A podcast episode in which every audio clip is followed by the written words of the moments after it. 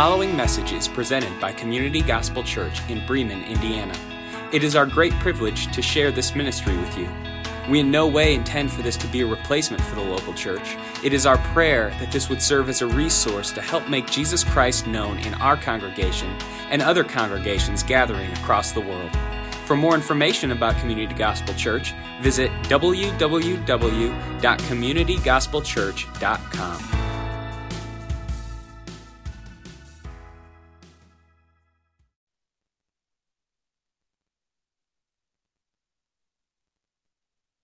You would, uh, open up your Bibles, uh, second book of the Bible. We are in Exodus, and uh, we're looking at Exodus twenty today. Exodus, the big numbers are chapters, the smaller numbers are verses. I don't say that to insult your intelligence. I just say that because sometimes um, there are obvious things in the church that we don't point out sometimes, right? We just kind of assume that everybody knows those things. And there's also a place in your Bible called the table of contents. So if you don't know where a book of the Bible is, you can just go ahead and look at that. And if somebody makes fun of you that's sitting next to you, you just find yourself a new seat, right? We got a pew open right there if you want. You just come sit right there. Um, or right there. Yeah, that'll work too, right? Um, Exodus chapter twenty, if uh, you looked at it, Uh, it is the Ten Commandments, and we had a meeting this morning, uh, as we do every Sunday, where we go through the schedule. We start talking about what's going to transpire for the day, and um, one person in that in that meeting that will rename, remain nameless, um, it was my wife, uh, said, "Everybody knows these." And, uh, you know, it's interesting. I challenged her a little bit, and this is the only time I've ever challenged her on anything, by the way. Never um, a challenge her on stuff. Uh, I, I said, you know, I don't, I don't know if that's true. I don't know if people know what the Ten Commandments really are or how they apply to our life. Um, I've been to Israel a couple of times, and uh, in um, in going to Israel, you know, it's funny. People talk all the time about how cool it would be to go there and how cool it would be to like stand on that mountain and read the Word of God, and and it, it is. It's kind of neat. Uh, but what we can do as believers, and we forget this all the time, is we can take the words of God and live them out, which is more than any experience uh, will do for us. And so it's it's important as we study this really familiar passage of Scripture this morning for some of us, that first of all, some people don't know this. But second of all, it's important for us to understand how we live these out. These commandments are written for Old Testament Israel, and they have New Testament commands for us as believers, but we have to understand these things in that context with light of the whole Bible. In the Bible, it's important that we study it correctly. Verse goes to chapter, chapter goes to book, book goes to genre, genre goes to testament, and testament goes to the whole entire Bible. So we have to study this in light of the fact that we have both the Old and the New Testament. Well, if you were here last week, you're probably thinking, hold on, Pastor Jordan, you kind of skipped some um really important passages here. You know, I mean, you just went straight from chapter fifteen all the way uh, to chapter twenty. Yeah, I did. Because if we were going to spend time in um, the Old Testament book of Exodus uh, properly, we would be here for a long time. And so let's talk about how we got from uh, chapter fifteen to chapter nineteen. It's fairly simple. In chapter sixteen, there are these people that you know of called the Israelites. They're God's people, and uh, they're a lot like us because they do two things really, really well. They grumble, number one, and they complain, right?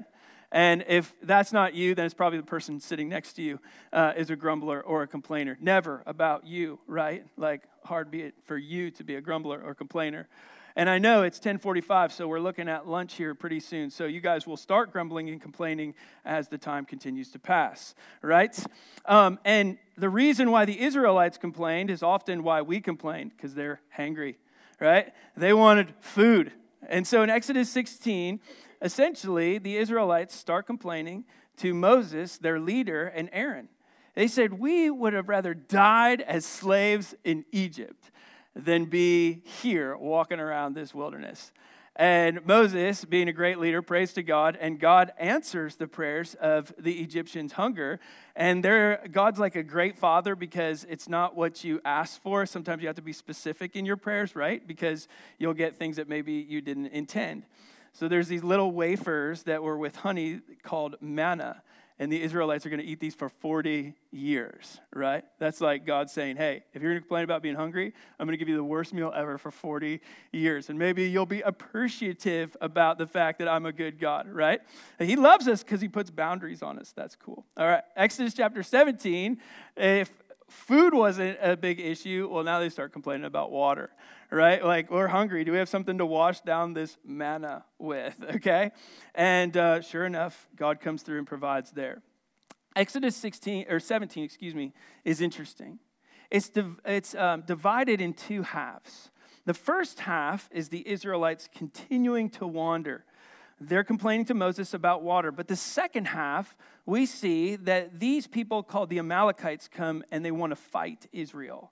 And as they try to fight Israel, Moses does something that's really interesting. He equips a man that we'll find later in the text by the name of Joshua.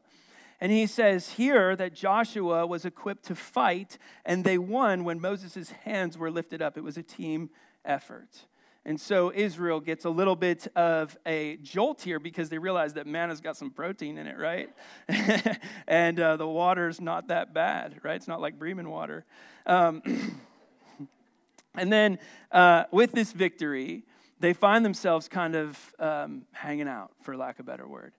And as they're hanging out, the people have problems. And as the people have problems, here's what happens. Moses, being the leader, essentially takes every single person's problem and solves it by himself. I can't even imagine. That's like a line outside of my office from all of you saying, Pastor Jordan, will you please solve my problems? And Moses does what I would do. He says, you should go to an elder, all right? That'd be fantastic. um, and he gets that advice from his uh, father-in-law, which is Jethro. Jethro comes up to Moses. He says, Moses, this is not a good idea that you are solving all these people's problems.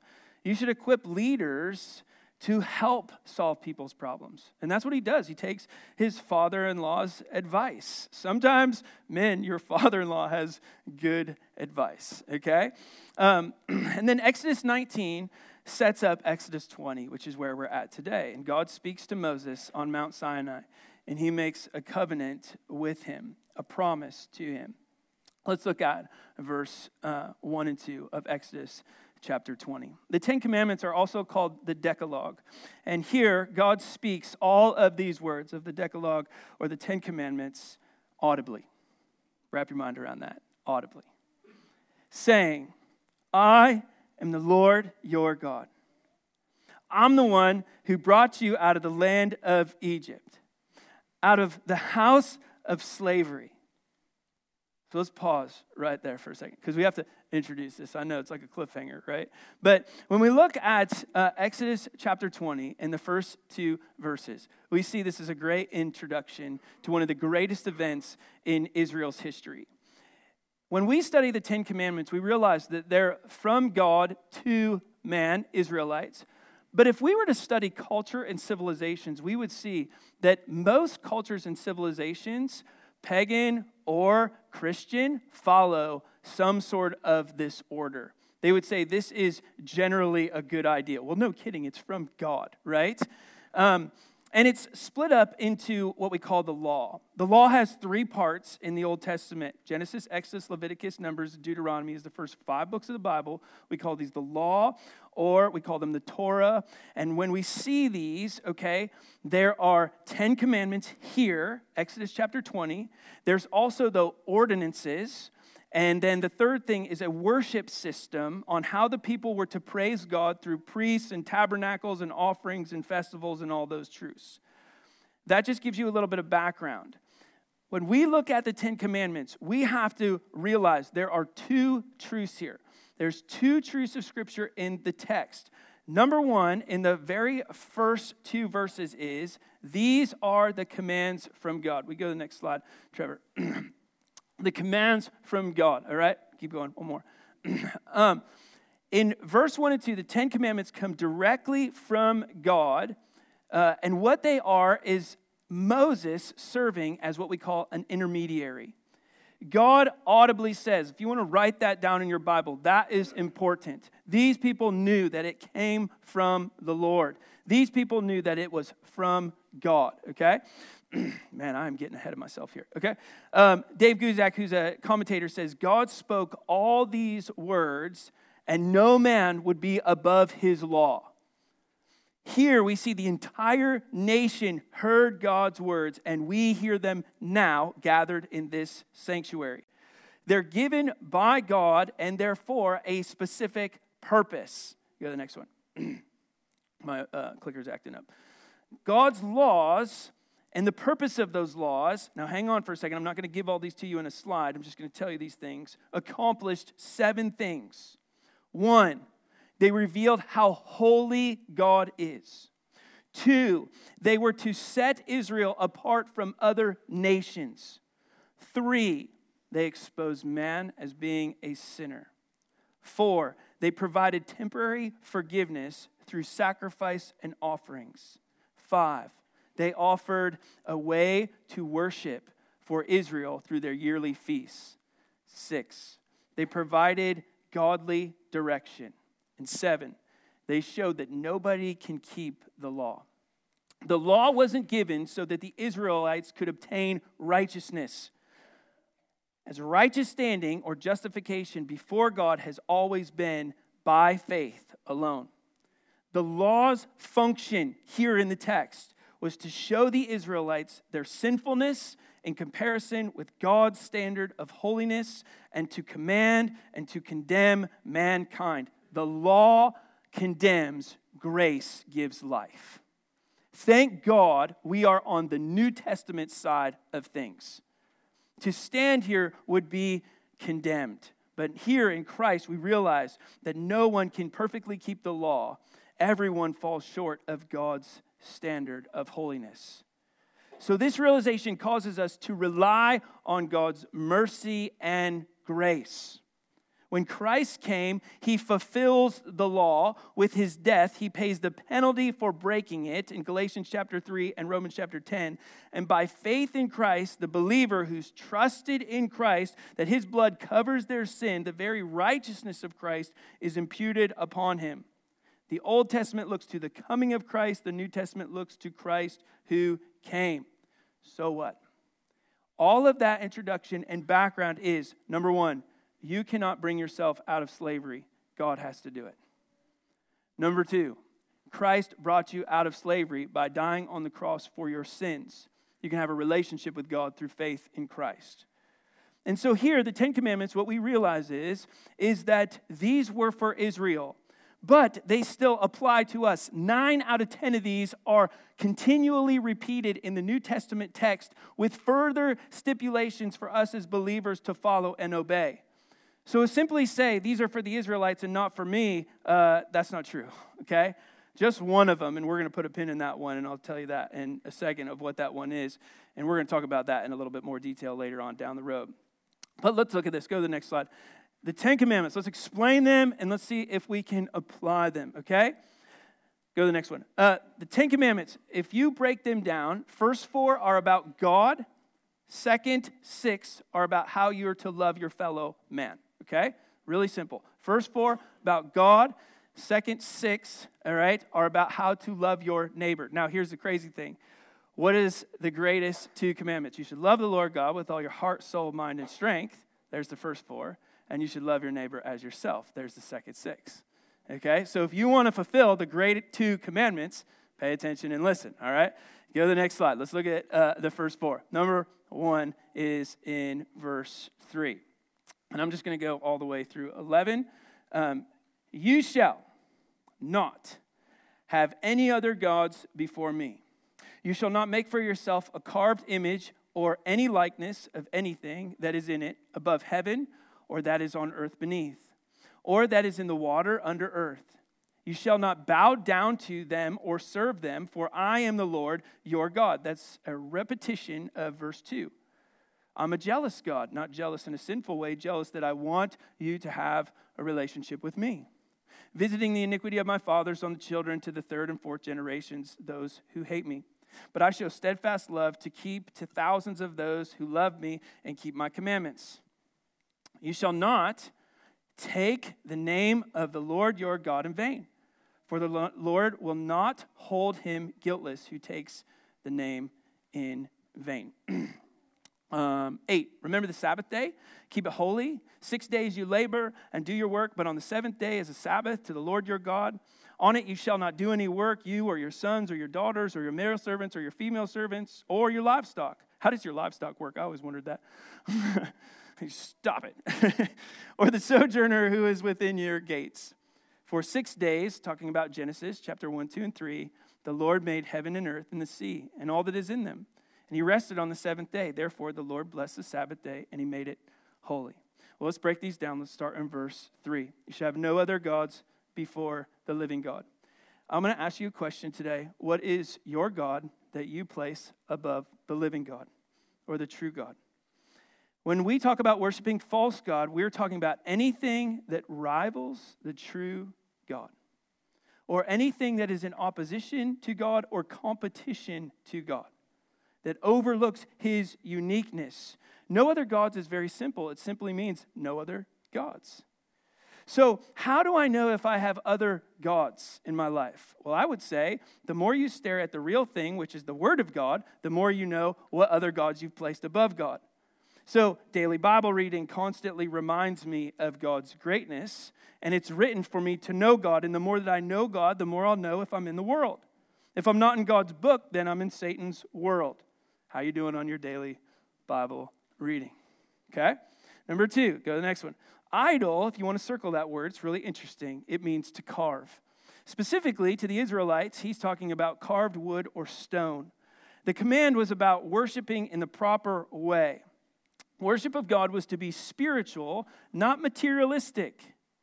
So to make an idol of God, something, and look at verse four, like the sky, when he talks about the sun or the moon or the stars, or on earth, that would be the animals, or in the waters below, that would be like the fish and the crocodile and other sea life, is forbidden because God is jealous, a good thing, that he wants us to worship him alone. He is unique and requires unique devotion that affects the future generations. What you worship is what your children see you worship, and what your children see you worship, they will worship. If you ever wonder what's important to you, ask your children, and they'll tell you. Ask, have somebody else ask your children, hey, what's important to mom and dad? Oh, he loves his cell phone and his computer. Yikes, right? So this is why it is important that we take inventory of what we worship. Now, here's the crazy thing. Some of those are materialistic, right? Idols can include, but are not limited to, pride, self-centeredness, greed, gluttony, love for possessions, right? All of those things. Anything that is ultimately in rebellion against God. And God says to his people, take inventory. What do you worship that is greater than me? And the same commands in the Old Testament are for us today. Take inventory. What do you worship?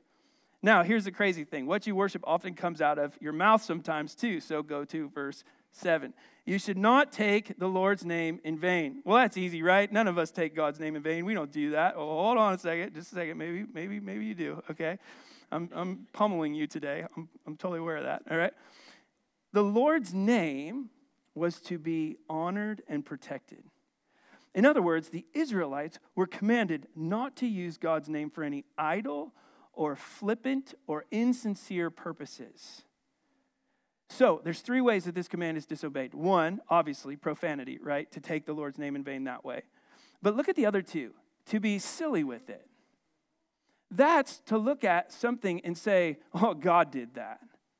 That's taking the Lord's name in vain, as if he is somebody or something that just is flippant in your life, right? It's also hypocrisy, claiming the name of God, but acting in a way that disgraces him. In other words, it's when we say, I love the Lord, but our lifestyle doesn't line up with the actions that we profess. Ouch. So if we say we're believers, we better act like we're believers, because if we don't, then we take the Lord's name in vain. We show God reverence only by speaking of him in respectful and honoring ways. I'll give you a great example of this, because I am guilty one hundred percent of the time. How many times do we sit down to eat, and I'm like, God is good, God is great, thank you for the food I'm about to eat, right?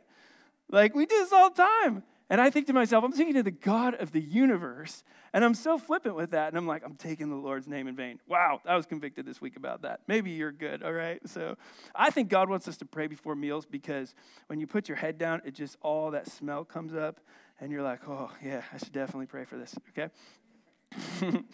All right, number eight, nine and ten. Remember the Sabbath, and this is where we're going to kind of put a pin in this, okay? I'm going to run through this real fast, but we're going to talk about this in a couple of weeks because this is one that we really want to dive into. The Israelites were called to remember the Sabbath, to recall or meditate on this day of solemn worship of God. For them, it was Saturday. For us, um, some people say that believers celebrate a New Testament Sabbath, which is Sunday. You need to be careful with that because Sabbath, the word Sabbath, is specifically for Israel. It's not for us. So if we have a day of rest, it's we wouldn't call it a Sabbath. We would call it a day of worship, if you will. Okay, and again, I'm going to talk about this later um, in a couple of weeks, so just hang on for a second. The Israelites um, remembered the Sabbath on Saturday. We celebrate on Sunday because Jesus rose from the dead on the first day of the week. That is the resurrection, okay? And that's why you probably wonder why you come to church on Sunday. Well, there you go. The Sabbath for the Israelites was holy. If you want to circle that, it was separate from all the other six days, which did two things. Number one, it showed that God was holy, but two, it showed them being distinct and different. This wasn't a day where they just sat around and did nothing. It was what I call restful worship, where they're constantly worshiping God for who he is and what he's done and what he's about to do. So it wasn't slothful. It's an ordinance of who and what God is and what he's all about. Now, believers today under Christ aren't bound to keep the Sabbath, but I, I ask a question. What if we had a specific day that we set apart where we were in restful worship to God, where we were constantly focused on him? Hmm, what would happen? I'm going to ask that question again in a couple weeks, okay? Um, all these four. Look at Matthew chapter twenty-two, verse thirty-seven. You don't have to go there. They'll be on the screen. This is how we love the Lord our God. This is how you love God with all your heart and all your soul and all your mind and all your strength. This is what it looks like to love the Lord. It looks like we have no other gods before him. There's no idols in our life. We don't take his name in vain. We're not flippant with it. We speak to him like our heavenly Father, and we have a time that is set apart for restful worship. If we love the Lord, we'll, we'll strive to implement these four things, um, technically three, okay? Uh, so... What about the second six? All right, let's talk about how you're doing with loving people. Go to the next one, verse twelve. All right. Honor your father and mother. My mother and father are here today, so I got to be careful with that one. All right. That your days may be long in the land and that the Lord your God is giving you. thirteen, you shall not murder. You shall not commit adultery. You shall not steal. You shall not bear false witness against your neighbor. You shall not covet your neighbor's house. You shall not covet your neighbor's wife. You shall not covet your neighbor's male servant or his female servant, oof, or his ox or his donkey. That'd be so funny. It's, some farmer out there's like, done that. Or anything that is your neighbor's. All right, let's pause there for a second. Let's break these down. We're going to go through these kind of fast. Number five, verse twelve. You keeping up with me, Trip? Good job. All right. Um, implies obedience, honor of great value, and respect. Now, the promise of long life here is to the promised land, keep it in context, to Canaan, which is the promised land for these people, okay? It doesn't necessarily mean you'll live long because you honor your father and your mother. Uh, Dennis Fisher says this, and I think it's very important for us to remember. Honoring your parents has no age limits. You can always do this. The only time that you're allowed, I'm looking at you guys, to disobey your mom and dad is when they go against God's word. That's it. And I know how much you guys know God's word, so just keep that in mind, all right? As a young person, I would be in my Bible all the time, okay?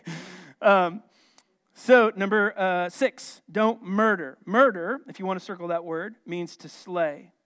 And this was for two reasons. Number one, it preserved society.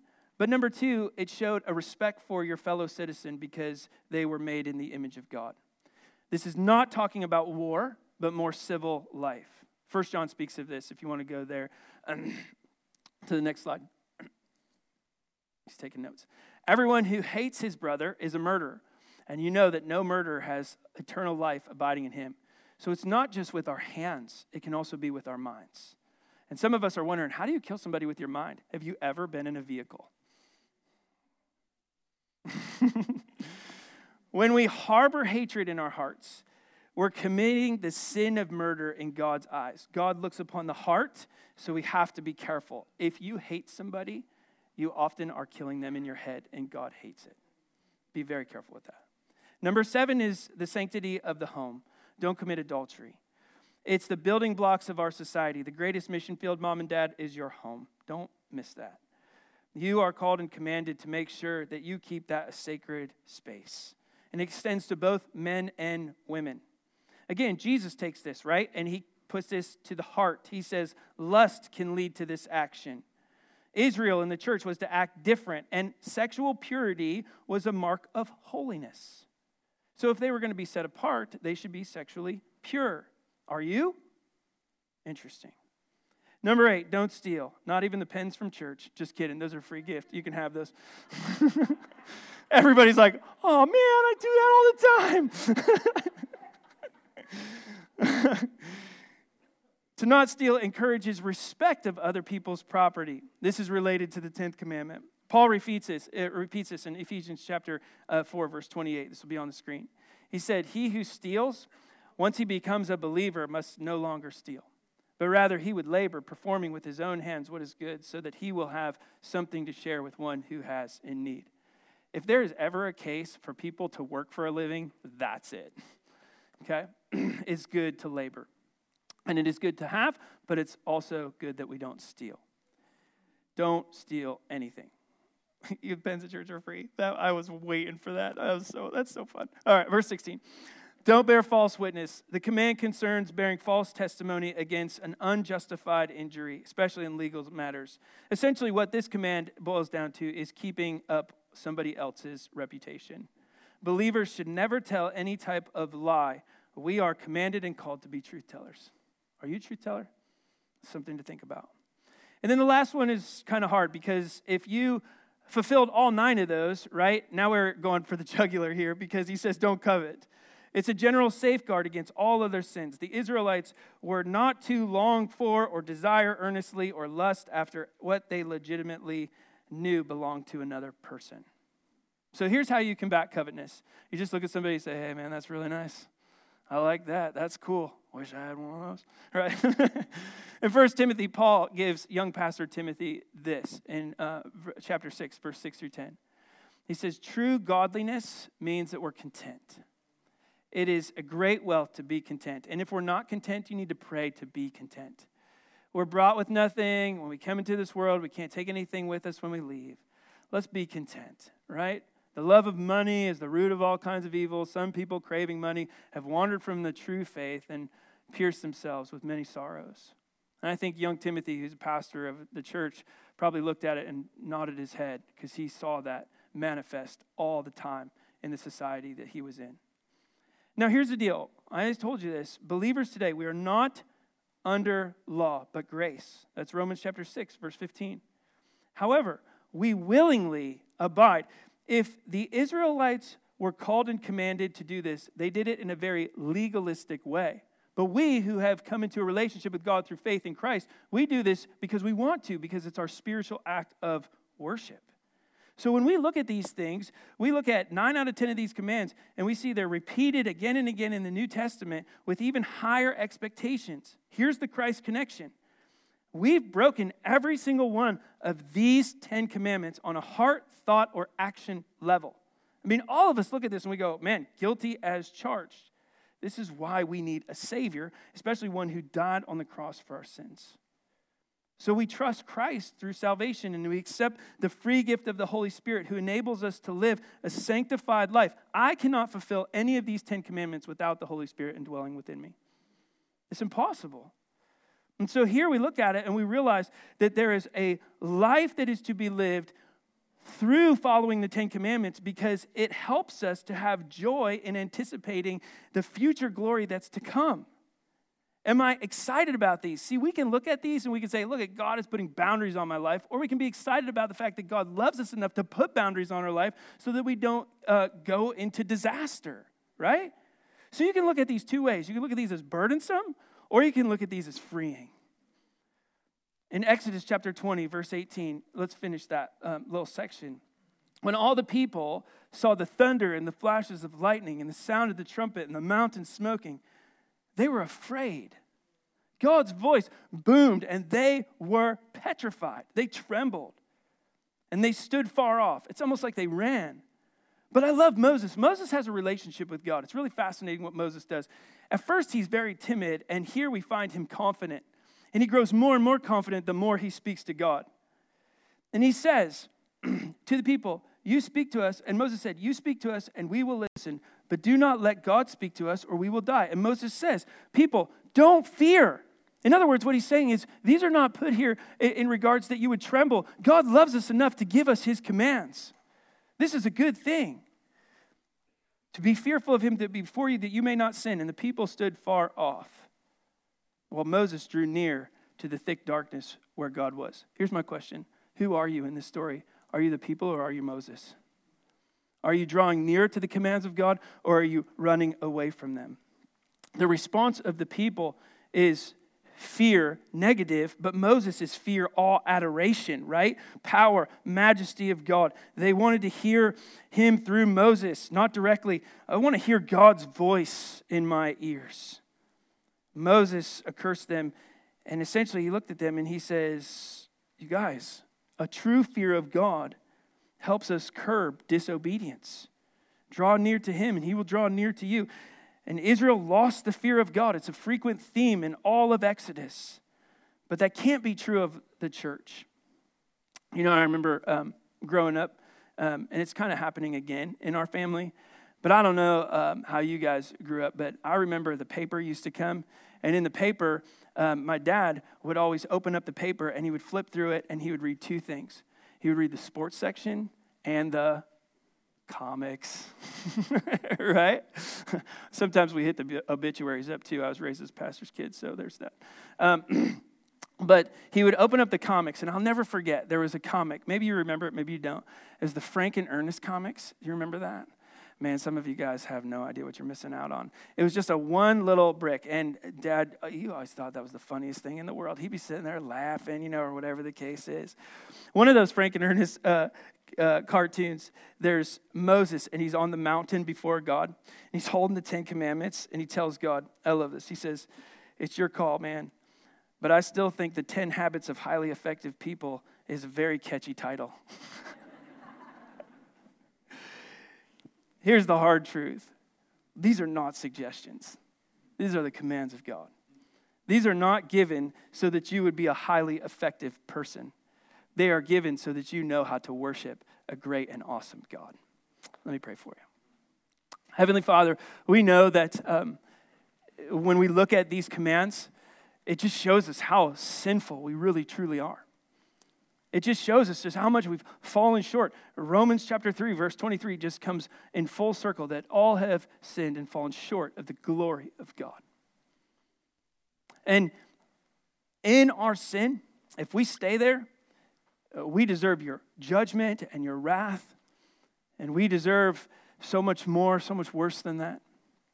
And God, my prayer is that the awareness of how much we've fallen short would make us aware of how much we need a Savior. If you're here this morning and you don't have a relationship with God through faith in Christ, let me give you the great truth of the Bible. For God so loved the world, he gave his only begotten Son, that whosoever would believe in him would not perish, but have everlasting and eternal life. For Jesus didn't come into the world to condemn the world, he came into the world to save the world.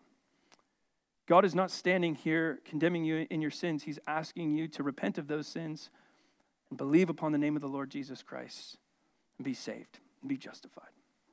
And if you haven't done that this morning, it's very simple. You can just say, God, I know I'm a sinner and I need a Savior. I trust Christ today. I believe that his blood that was shed on the cross covers my sin.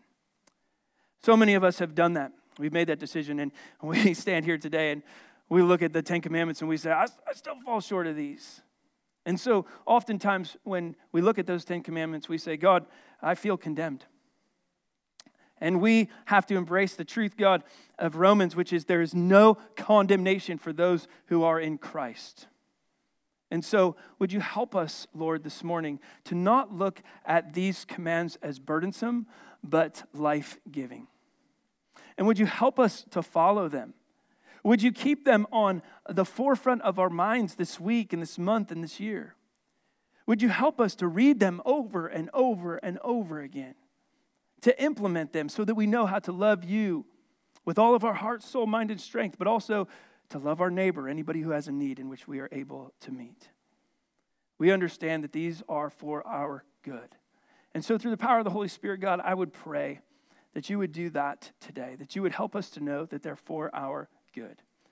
And that because of the indwelling of the Holy Spirit, we are able to do far more abundantly than we could ever ask or imagine. We can be conquerors through Jesus Christ, our Savior. Give us the ability to conquer this week. And may we give you all the praise and glory and adoration that you so rightfully deserve when those things happen and manifest right before our very eyes. We trust you, God. We give you today and tomorrow. And we ask that your will be done and not our own. It's in your name we pray. Amen.